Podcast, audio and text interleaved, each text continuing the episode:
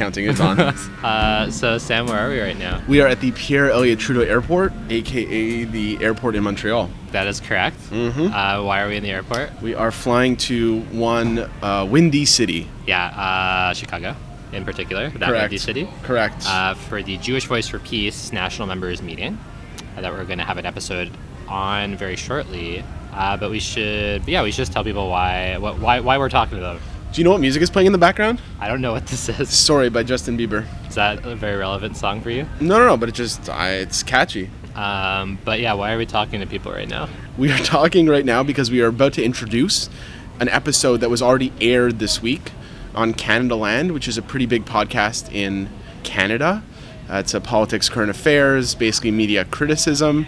And kind of the central player in Canadaland, Jesse Brown, reached out to us to talk about uh, the Jewish media in Canada. So that's what we did, and the episode went up, I think Monday or Tuesday, David. Yeah, And it was it was a conversation between us and uh, the editor of the Canadian Jewish News, Yoni Goldstein. Yeah, we're talking about the media landscape of the Jewish community in Canada, and obviously we talked about a lot of political things as well.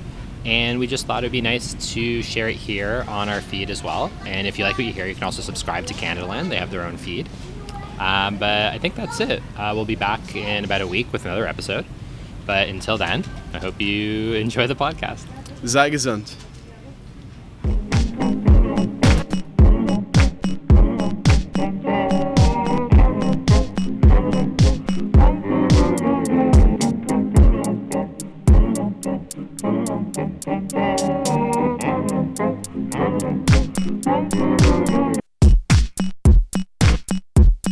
So I'm a Jew.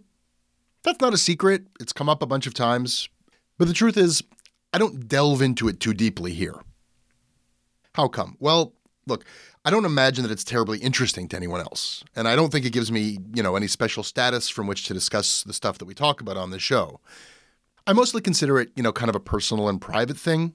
The reasons why I consider myself a Jew are like my own selective points of identification with Jewish history and family and ethics and like food and comedy, and mostly just a connection with the long Jewish history of being a pain in the ass and asking annoying questions. For other Jews, it is totally different. It's more of a spiritual thing. For others, it's political. Whatever. As far as I'm concerned, that is each Jew's own business. Jews your own adventure. Yid and let yid. And look, to be perfectly honest, there is another reason why I don't get into it too much. It's kind of like how no hipster likes to say that they're a hipster, even though they kind of know that they are one. Like, I don't want to slap a label on myself. I don't want to advertise that as like the big important thing that you need to know about me. I don't want to have endless, pointless arguments about Israel, a topic where my opinion is about as worthless as everybody else's who ultimately has no idea how to solve that whole mess. I just didn't want to deal with any of that. And for a long time, I didn't have to. Yid and let yid. But now something's changed. The other week, I was told that I don't get to choose if I'm a Jew or not. I was told that because I said on an old episode of this show that I'm troubled by the occupation, troubled by the fact that Israel is oppressing Palestinians, and I just think that's a fact at this point. Because I said those things, I am not a real Jew, I was told. I'm as Jewish as a ham sandwich, apparently, because of my comments on this show. And because it was speculated, I'm not observant enough, not religious enough in my personal life. Yes, it was Ezra Levant who said those things. And no, this is not an episode about Ezra Levant. So, as that was happening, as I was getting attacked in public for not being Jewish enough, I was also being attacked in public for being a Jew in the most base and classic way cartoons, epithets, bigots, bigotry. Straight up anti Semitism. It's back. And I now enjoy a steady trickle of straight up Jew hate in my mentions. Not like every day, but every week, more or less, somebody says something. Now, all of this Jewish stuff around me is, is happening in public, in the media, on social media. It's not happening in the Jewish media.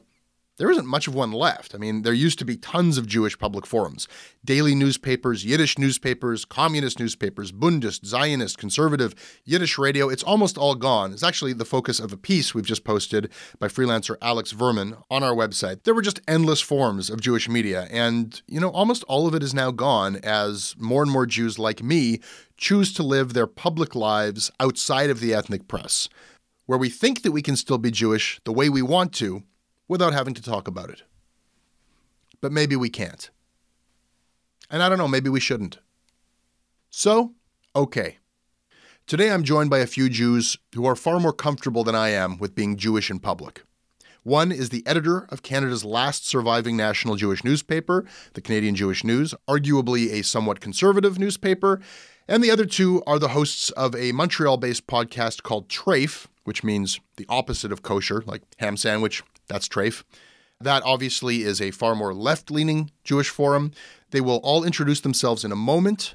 Things will get messy. Wait for it.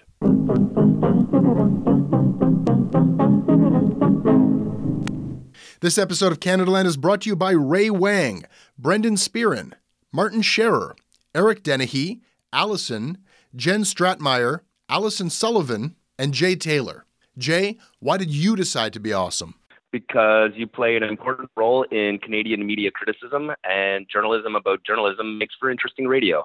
This episode of Canadaland is brought to you by CAMH One Brave Night, a Canada wide challenge happening now until April 7th to raise funds for people living with mental illness and addiction.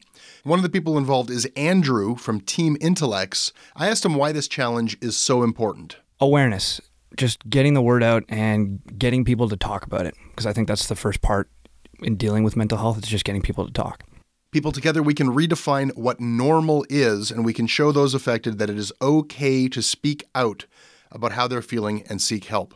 Please join me and sign up for the CAMH One Brave Night Challenge now by visiting onebravenight.ca slash Canadaland.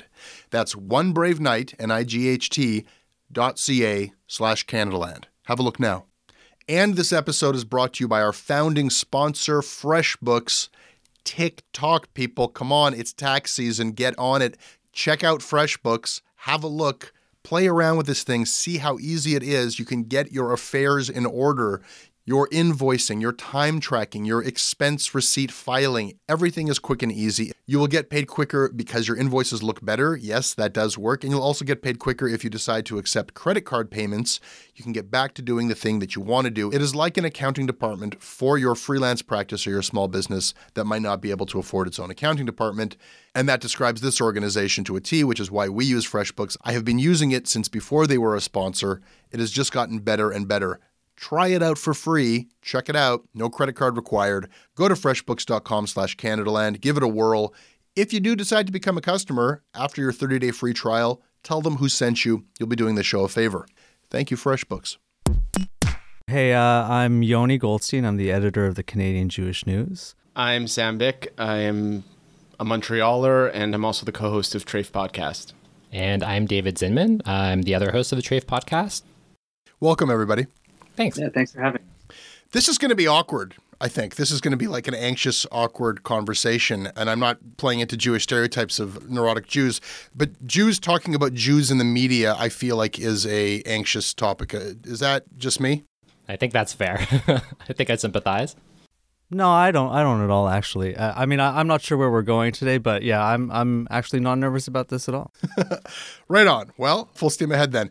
I think we first have to just regard the, uh, you know, uh, elephant in the room. Like you talk about Jews in the media, and we have different things that we want to talk about, and that your respective publications and platforms concern themselves with Jewish representation and what is I'm concerned with what's left in the Jewish press and there's a history there, how it plays into the larger discourse. But come on, for our audience today, you say the words Jews in the media, and that does conjure up uh, certain concepts. And I'm going to specifically reference this. We're just we're just going to have to deal with this before we go further. This is an email that'll help us do so that I received after some recent stuff that even just approached this on Canadaland. So I won't say who this is from. He didn't ask me to withhold his name, but okay. Hello, Jesse. I was debating about writing you because there's no way of tackling the subject I'm about to address without looking like a hater slash nutter slash racist. But I am not.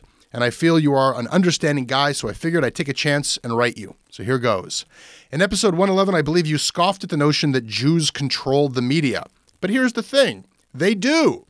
I don't subscribe to some massive Jewish conspiracy, that's for the nutters and the racists, but surely you, Jesse Brown, must concede the overrepresentation of Jews in the media. Let's look at the podcasts, for example This American Life, Planet Money, Radiolab, Canadaland, The Allusionist, Serial, Heavyweight, etc. I could go on, but I think you get the idea. Hells. Even the newly released Missing Richard Simmons is from your tribe. And it's one of the most downloaded podcasts right now. And you, Jesse Brown, are even guilty of pumping up the Jewish media by having your Jewish buddy come on your show to shill his own podcast. I don't recall you doing that for anyone else, except maybe Shad. But hey, it's your show and you can do what you want, just like the old white male guard can do what they want with their media empire and that you seem to loathe. But I digress. Look, I have nothing against the Jewish people. Hells, the podcasts are great. And who doesn't love a good bagel? It's spelled B A G G L E. Um, but but seriously, you do your listeners a disservice when you try to imply that there is no overconcentration of Jews in the media. All I ask is that, that it be duly noted. Cheers and thanks for reading. Before we laugh at that, it's it's easy to mock, but I feel like from an outsider's perspective, to look at the media you have to recognize it must be, seem strange to people that there are a lot of Jewish people in the media. The connections that they draw and the conclusions they jump to is another story. But do we do we recognize that that is it's not obvious to people why that is so, and it does feel like people aren't able to talk about that. I mean, look, I, go back to the beginning of the email. The guy's saying he's not a nutter or a hater or a racist, but I mean, this is what people in American politics say right now. I'm not a racist. I'm just, you know, I'm just worried about the concentration of this type of race or that type of race in this sort of environment or that sort of environment. So, you know, I'm not buying that to begin with. I also don't really think there is a huge overconcentration of Jews in the media. I mean, maybe on the podcast that this reader of yours lists, but I mean, I watch the news every night. I listen to the radio. I don't hear too many more Jews than other people. Okay, that's Yoni from Canadian Jewish News. Treyf hosts, what do you think? Hey, Jesse, it's Sam here. Um, I think there's two big issues that we could start by talking about here. And the first one is the question of what group we're talking about. So this this particular writer talks about Jews as one monolith. Mm-hmm. I think we're probably talking about white Jewish men principally. And this is one of the things that we try to do on the show is try to disentangle the kind of popular conception of Jew as like a Larry David caricature. So I think first of all we're talking about white European descended Jews to begin with.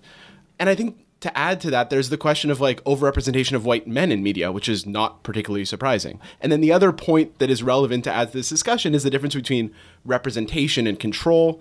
And I don't think I don't think anyone would deny would deny that there's overrepresentation to a certain extent, but that is tied to historical, social, political factors that I'm not equipped to kind of bring to the table here. But I think there's a bigger discussion about why certain migrant groups in North America over the last 150 years have ended up in certain positions as opposed to other ones. And at the same time, I don't think we would say that there's an overrepresentation of Mizrahi Jews, for example, in American media right now. I think that the fact that all the people listed were white people has a lot more to do with their overrepresentation in media spaces. But you know what? People said 70 years ago, how come all the Jews are bankers? Right? And and they were right. Why why why are there so many Jews in banking in the finance industry? Well, there is actually a very good historical reason mm-hmm. for it because they couldn't do anything else. They weren't they weren't allowed to own land. They weren't allowed to have businesses. And Gentiles weren't allowed to lend money. Usury so, was forbidden right. by so, the church. So so the Jews naturally turned there. I'm sure if if somebody looked closely enough, there is a an historical reason for why so many Jews ended up in the media. Why am I in the media? I wasn't smart enough to be a lawyer. Okay, I think the crucial point here is that my listener there in that email completely conflates Jews with the Jews. Correct. And this idea that the Jews control the media versus what I think has to be conceded, and I, and I, I do think it's beyond just that there's an overconcentration of white men in any kind of dominant or, or uh, you know, especially in conversation and the culture. I would give him the point that there are a lot of a certain kind of Jew that, that are in podcasting and public radio, in the media. I just think that that's true. Where that gets laughed at, I think, internally amongst Jews is that we know that there is far from there being a monolith or even like some controlling conspiracy, nobody agrees on anything. And it's like a point of humor that, you know, two Jews, three opinions, and we're so radically diverse on so many subjects. And the idea that we're actually controlling things or, or like pulling the strings or there's some secret conference where we make up the agenda is laughable. But this is what takes us to what I really want to talk with you about today, which is that for all of that grand diversity of Jewish political and ideological thought that, that we self identify, is that really represented in the Jewish press anymore? Well, I guess maybe I'll go first as the editor of the largest Jewish press in Canada, and really, you know, the the only national one that's left. We can also say the last because it didn't used to be that way. And and we almost didn't exist. I mean, three years ago, the paper came close to shutting down. That was before I arrived, but we were close to having basically no national Jewish press in this country. And now we're back to having at least one robust one and a couple, you know, there's one in Hamilton, there's another one in Winnipeg, but these are small local papers. But your point about diversity of opinion, I mean, I hear that question a lot also from the, the TREYF guys who are on with us right now. they we've talked about this on their podcast as well. You know, I think we have a, a pretty good range in the CJN of opinions. We've got people from as far left as uh, advocating for at least a partial boycott and divestment and sanctions against Israel to people who who will say that you know the problems that Israel experiences uh, are effectively only the fault of the Palestinians. You know, so uh, we, we we basically run the gamut. Now people are constantly angry at us and say we're, we're not being fair and we're not giving a voice to everybody in the community. And that's true. We have our we have our lines that we don't cross, and I'm okay with that. But I think those lines really extend almost to the edges, to the fringes of both the right and the left. I mean, there's a lot on the shoulders of your publication because the, tradition of the Jewish press, I mean, you go back and there used to be like many competing newspapers, and you're what's left. And so I could see people wanting you to be everything to every Jew. But the reality is you're something to a very specific group of Jews. Like 83% of your readership is over 50 years old. Is that, is that it? Yeah. Uh, well, online it's different. Uh, uh online where we're growing monthly by, you know, by the tens of thousands of views our age ranges skews much younger, obviously. But yeah, in print, we're talking about 55 to 75. Yeah. Okay. Guys in Montreal, like uh, you guys exist, as I understand it, to, to a certain degree to fill in a hole, to, to represent things that are not being represented by CJN and, and elsewhere. W- what do you think about this question? I think I want to give Yoni some credit because since he, you know, did come on board in the paper, I know they he has put a lot of effort into including more voices in the paper that wouldn't have been there before. But I, I do also want to say that I don't think it represents anything close to the full spectrum of the Jewish community in terms of political perspectives or otherwise. But I also don't think that that's his or their job. I understand that they have a particular outlook and particular political lines that they want to keep firm, and that's fine. So what we're trying to do is to represent the left of the Jewish community that is not welcome to the, into their paper. And this is groups like Independent Jewish Voices in Canada, anyone who's articulating any alternatives to Zionism. Those are the kind of perspectives that we want to highlight in our show, coming from an anti colonial leftist perspective. And I would like to add that um, Outlook magazine just closed, and it was a really important source of leftist Jewish politics in Canada. I think the question of, I mean, obviously, Jesse, you deal with this all the time, but the dwindling media industry or like the dwindling print industry. But I think also the question is one of like the Jewish left. And because the Jewish left has really been a source of alternative media, alternative culture, alternative ideas, the fact that the Jewish left is kind of on the wane to a certain extent or has been is also kind of one of the causes of why we have a less diversified press. This is really interesting and it speaks larger than media questions. You talk about the Jewish left and you talk about alternatives to Zionism.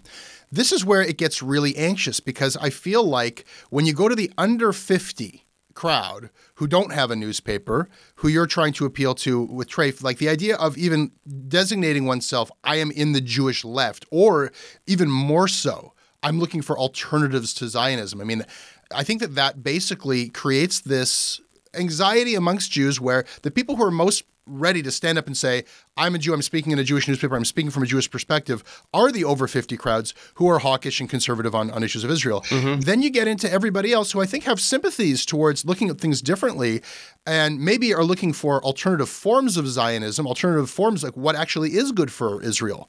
What actually does it mean to support Israel? Does that mean I have to support occupation? And it's just so radioactive and loaded because, on the one hand, there's this hawkish thing that you don't want to associate with. And on the other hand, there's this idea that you're going to be a radical activist who is betraying the state of Israel, that you're going to be a, like a, a shame to your grandparents, your family in Israel. Uh, maybe I'm universalizing some of my own anxieties here. but it does feel like the end result of that is that a lot of people are silent. Sam here. Just to quickly respond, I think there's a growing community across North America of young Jews who are building different spaces. And we are just one manifestation of that. And this question of the media is tied into the fact that, I mean, the term we use on the show is institutional Jewish community. And I'm sure a lot of different communities across North America could relate in terms of like an institutional structure. They're not representative, but we are building alternatives. And and I think people feel more and more comfortable to hold clear anti-colonial positions whether it's in Canada or whether it's in Palestine and it's becoming a much easier thing to do. Like it's still difficult and there's still debates and and discussions with family and friends, but I think that the tide is really changing. Yeah, I mean, if you look at the United States, groups like Jewish Voice for Peace, they have, in terms of their supporter members, it's at a scale that's almost half of all Jews in Canada. And right now, you have If Not Now is a, new movement that's growing. I, I think that things are definitely building again on the Jewish left in a way that is not centering Zionism as it once has. And Sam here again, just to add to that, it's not just about uh, Israel and Palestine. I think it's a question of like Jews who are involved or support Black Lives Matter, Jews who are involved or support different struggles for indigenous rights in North America. It's a broader question, right? Jews who are mobilizing around LGBTQ rights, right? Like it's not just about Israel. Israel's indicative of a certain framework, but I think that there's a broader community that's not feeling represented in the institutional community and as a result in a lot of the media entities. You know, this is an interesting angle. and I hear about this a lot, but what we're not talking about is that this isn't a left exclusive issue.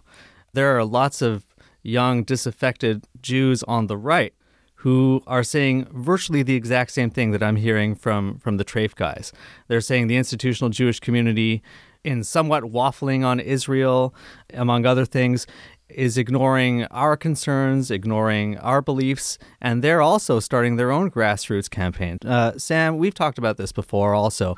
I don't think this is just a left issue alone. There is a far right uh, movement in Jewish circles that is growing and that has very much the same complaints. So I often hear that from the left, people from the left saying we're not the CJN isn't doing enough to accommodate those voices. And one of the responses, and I've said it to you guys too, is yeah, I hear the same thing from the right. And if you want me to start accommodating you, I'm going to have to start accommodating them too. And I guarantee you won't like what you hear coming from them. Yeah, well, I, I mean, I feel like in terms of the angle of the paper, I, th- I feel like it's slightly disingenuous because while independent Jewish voices and their perspectives, or, or the perspectives that we have, are not welcome within the paper, groups like the Jewish Defense League are often profiled in ways that are very favorable. And I mean, if you're talking about the Jewish But- community writ large, I think the far right have actually won the day of determining the politics of that of the community. If, if you look at the Center for Israel and Jewish Affairs, currently the top of the top-down structure of the organized Jewish community in Canada, and compare that to the Canadian Jewish Congress that was there 10 years ago, it's a huge shift right.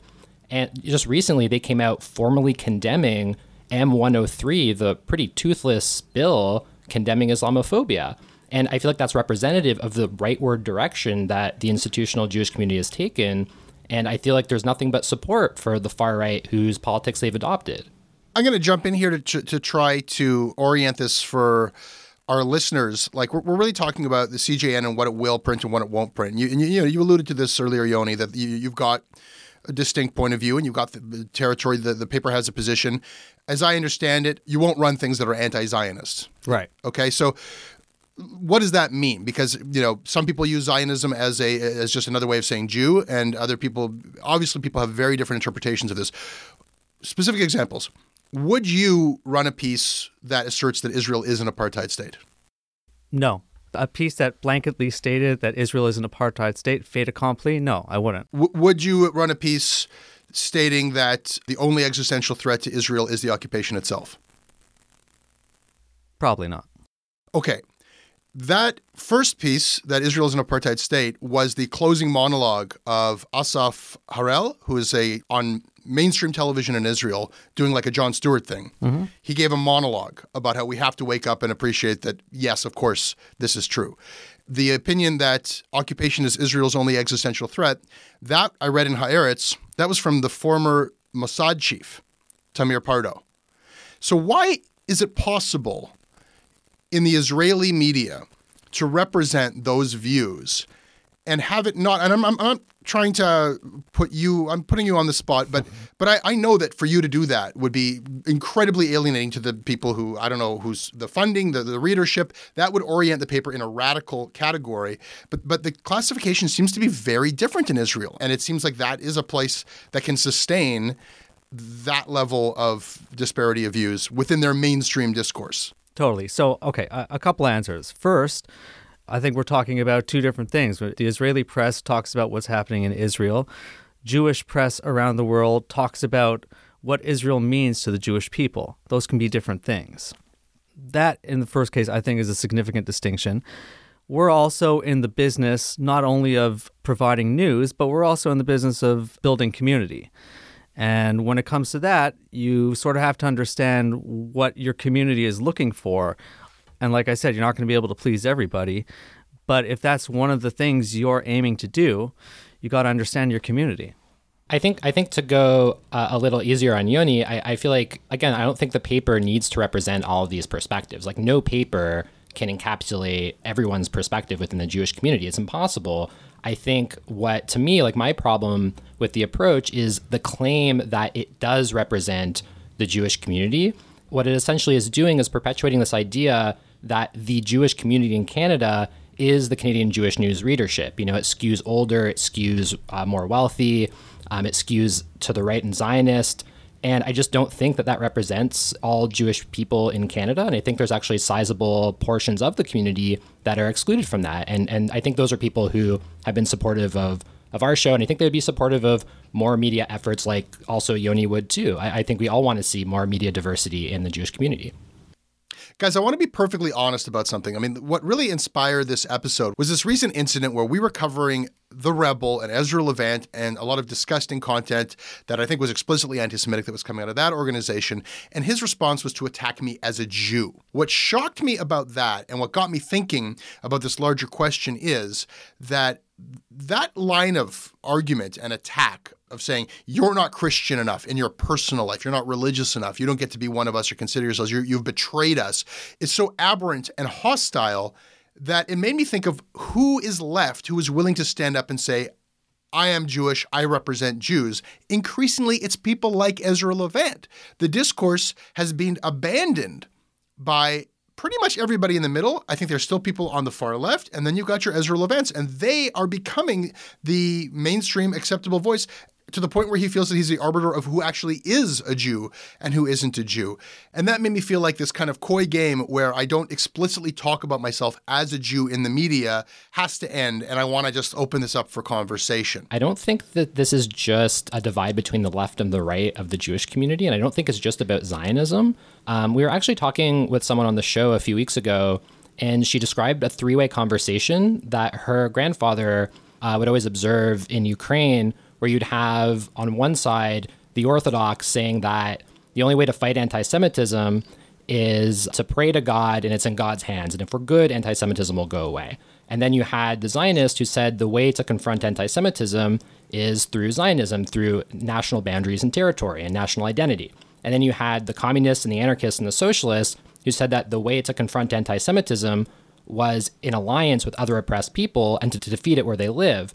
And I feel like this three way conversation has been transplanted to the United States and Canada. And, and, and I feel like depending on where you are in that three way conversation, you're going to have a totally different take on what's happening right now, on what it means to be Jewish, on what it means to confront anti Jewishness.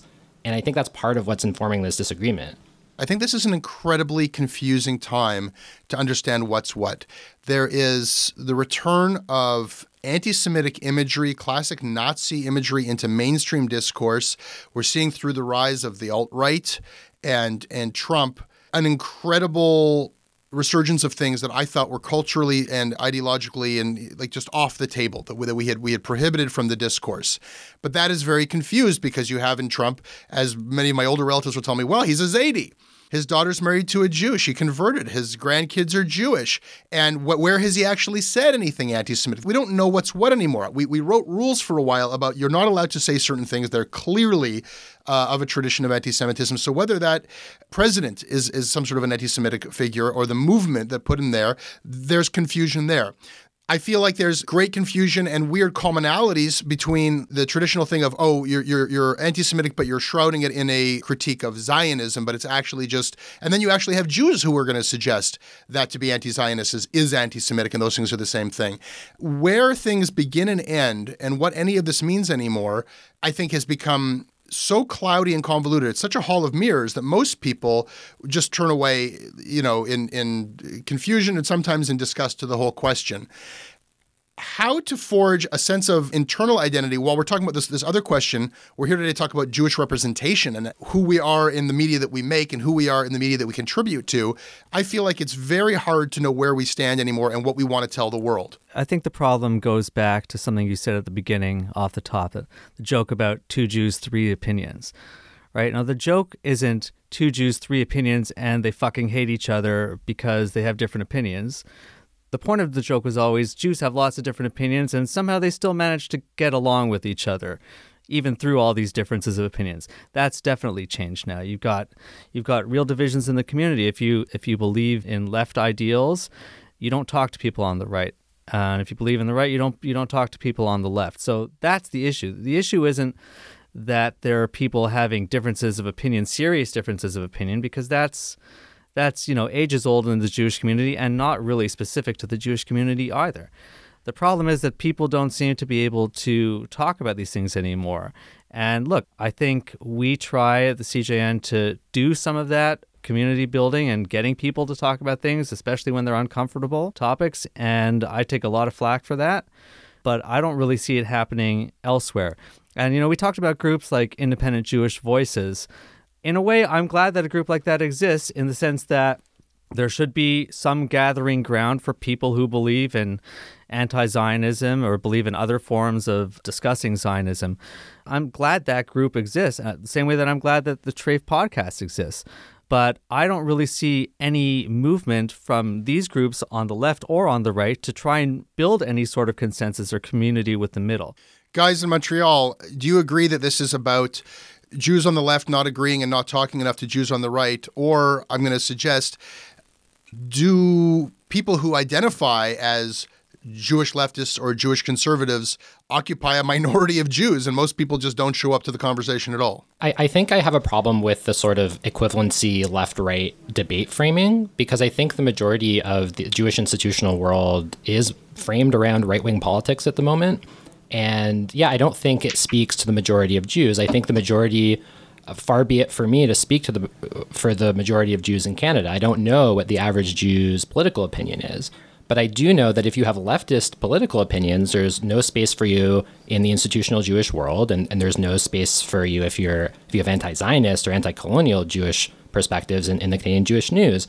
And I think in terms of what's informing that divide, I think it has to do with an understanding of what Jewish interests are. Getting back to your question, after Donald Trump got elected, the Jewish federations of uh, Canada and the United States had a joint conference call that you could call in and you can hear what their analysis was about the election because a lot of people were very scared. And I, I called in and I listened to it. And for the entire thing, it was about an hour. They used the term anti Semitism once to sort of harangue campus leftists for not confronting anti Zionism but didn't mention anything about fears about the rise of the far right. They talked about, oh, well, Trump has talked about oil pipeline expansion that's good for, you know, Canadian oil. Trump has talked about broaching a new trade agreement that's probably bad for our interests here. And it occurred to me that the the leadership of the federations and CJA see their interests so inherently tied to the interests of the economic elite in Canada, whereas us as Jewish leftists see our interests as the opposite. We we see our interests completely connected to the people fighting uh, against oppression and against uh, the regime and, and the interests of people like Donald Trump. Do, do you feel that you're creating your own disincentive? I mean, like, even to throw around like anti Zionist, maybe you could kind of define what that means to you. well, I mean, we try to talk on the show. I mean, we ultimately try to not be too heavy handed about it, but it's our politics are informed by an anti-colonial perspective and, and support for struggles of decolonization and whether they're happening in North America or whether they're happening in Palestine, there are my my politics are informed by that worldview. And I think it's just not a stretch to believe that there shouldn't be an ethnocratic state in Israel and there should be massive changes to the way society is structured in Canada and the US. And that doesn't seem to be such a difficult thing to bridge with my Jewish identity. Yeah, and I mean, uh, something that we talk a lot about on the show is how we uh, we feel that we're inheriting a very rich Jewish tradition of anti-Zionism. We look to groups like the Bund or papers like the Freie Arbeiter Stimme that this has been a political perspective that's been around in the Jewish community long before Zionism existed, but alongside it as an alternative political perspective, and we're trying to keep that alive. For people, for history buffs listening to the old show, the Freie Arbeiter Stimme, which was a Yiddish anarchist paper published in New York City, had a readership of 100,000 people in 1912 or 1913. We are coming from a robust tradition of, of leftist Jewish politics. Maybe I want to have my cake and eat it too, but I wonder like, can I have a really harsh critique of the Israeli occupation? Can I have a harsh critique of the settlements and still consider myself a Zionist? Can I can I can I conceive of a Zionism as just belief that there should be Israel and, and that it should be a safe place for Jewish people? I feel like the disincentive and why I spend most of my time as a Jew in the media staying as far away from this stuff as I possibly can mm-hmm. is that I don't want to jump into either camp. I, I don't want to be associated with uh, institutional, organized hawkish, increasingly hawkish Israel, no matter what, uh, whatever whatever government is saying, whatever new thing, uh, and however far they're pushing it, that's what it means to support Israel, to support the Israeli government.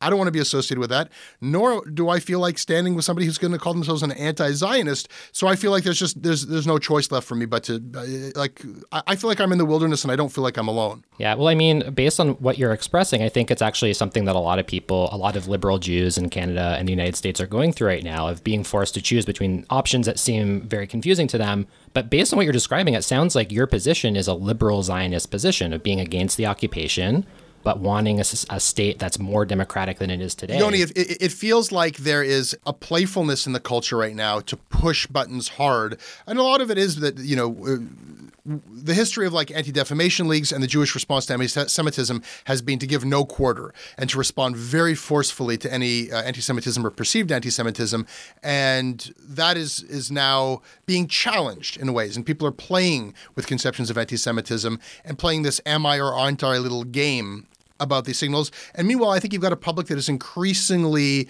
intolerant of the idea of Jews as victims and is inc- increasingly questioning uh, whether or not that card is overplayed by institutional Judaism.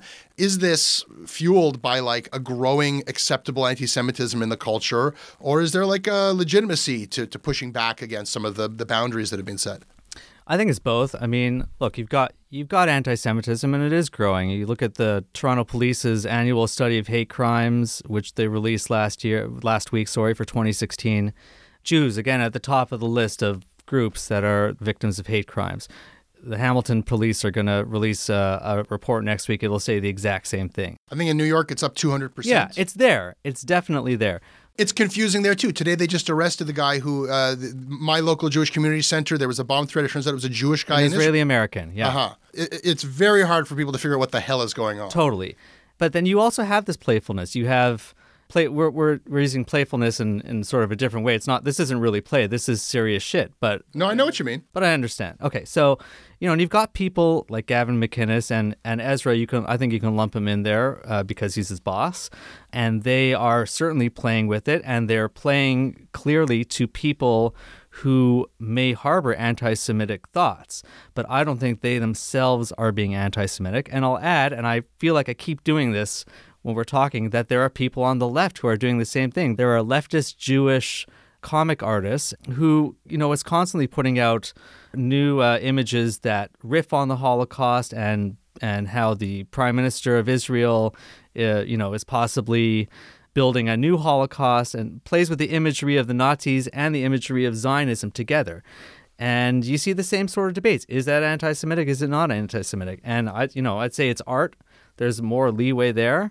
But again, you know, people playing with it is not necessarily a problem so long as it stops at play.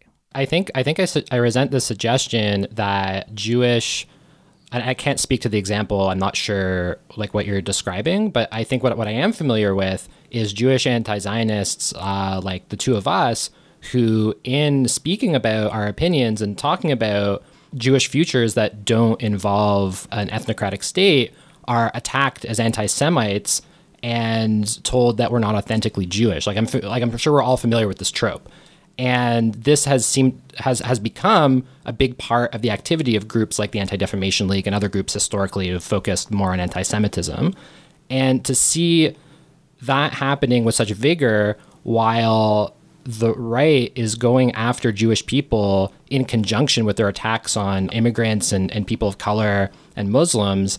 And when they see that, they shrug it off and they say it's a joke or or the Zionist Organization of America invites them to dinner, or Ezra Levant publishes them. I just I don't think it's an equivalency. Where are we going here? Like Yoni, your readership, uh, as you stated, they're not going to be here for very long on this planet with us. That is going to have to redefine itself or, or cease to exist. David and Sam, you're you're trying to forge something new f- from Treyf. I don't think it's an overstatement to say that y- your political orientation is not widely inclusive. People, I think, would have to agree with you on on some f- fairly contentious things to orient themselves with, uh, with with your outlook. There are other projects out there, but I wonder. Even 10 years from now, what is going to be left of anything that actually identifies itself as a Jewish voice in the media? That's a very good question. All right, I'll go first. It's Yoni. Uh, will there be a CJN print edition in 10 years from now? I don't know. I think the jury's still kind of out on that. But I think you'll ha- you'll see a strong presence. We've been building our online presence in the last two years, and I talked about the number. I talked earlier about our our uh, visibility online growing significantly. Uh, yeah, we're talking to a different sort of reader online. I think we're orienting more to the idea that we can we can address the concerns of baby boomer and up Jews in the print edition and talk in a slightly different tone online. Conceivably, you could see that the sort of the sort of approach we were taking uh, on our website and on Facebook and social media, you could see that sort of becoming the major tone of the CJN as a voice for Jewish people. But I think we can keep going for a long time, whether it's in print or not. Treyf? I mean, I don't think we can speak to 10 years from now as a podcast. Listen, I think, like, I hate to sound like this, but a lot of news, Jewish news that I get comes from Twitter and comes from Facebook, right? Like, there's Facebook groups where I get way more news or like where the news is more meaningful and the, the analysis is better. I mean, with all due respect, with, with any publication that I'm reading on a weekly basis, you know? So I don't know, like, it's going to be one of these answers where it's probably malleable and things are going to shift and, and hopefully voices that stray outside of the acceptable realm become raised and have better platforms. Yeah, I mean, uh, like Jesse, you talk a lot on the show about uh, the Rebel and how they have about, I think, almost 300,000 subscribers now. And the shift to the right uh, in media is happening in the Jewish community too. And you know, 100 years ago, we were talking about that there were all this leftist media. It was it was so robust, and we don't want to replace what exists right now. We want to act as a counterbalance against it. If we have very right wing voices in, in the media and it's taken over the political spectrum, what we're hoping in 10 years is we see a much more balanced spectrum. To give Ezra his due, I think he claims half a million YouTube subscribers. Let, less the 3,000 who he says left because they are neo Nazis, anti Semites, and uh, racists. No, he doesn't want those people. No, they, they don't want him. They left uh, after he published pro Israel material. Interesting. David and Sam, hosts of the Treyf podcast, podcast everybody should check out. Thank you guys very much for joining us from Montreal. Uh, Thanks so much for having us. Thanks, Jesse. Yoni, editor in chief of the Canadian Jewish News, thank you for joining me here in our studio. Yeah, my pleasure.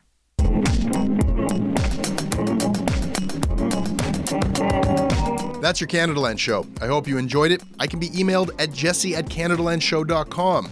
I read what you send me and I respond when I can. We're on Twitter at Canadaland. Our website is CanadaLandShow.com, where you can read more about the Jewish press in Canada. We just posted that article. Our crowdfunding site is patreon.com slash Canadaland. I will be off on Thursday and Monday. I'm taking a week to actually write this stage show that I'll be touring across Canada because tickets are selling quickly and I'm having a holy shit, I better get my act together, like literally get my act together moment. So that's my week next week. I'll be back after that. If you want to buy tickets, go to CanadaLandShow.com slash book tour. I make this show with Russell Gragg. He handles syndication to campus and community radio stations across this country. If you like what we do, please support us.